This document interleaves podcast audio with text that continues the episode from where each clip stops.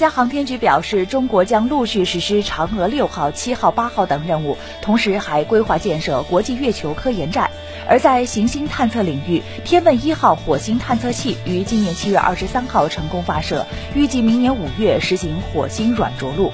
未来，中国还将实施小天体探测、火星采样返回、木星系及行星际穿越探测任务。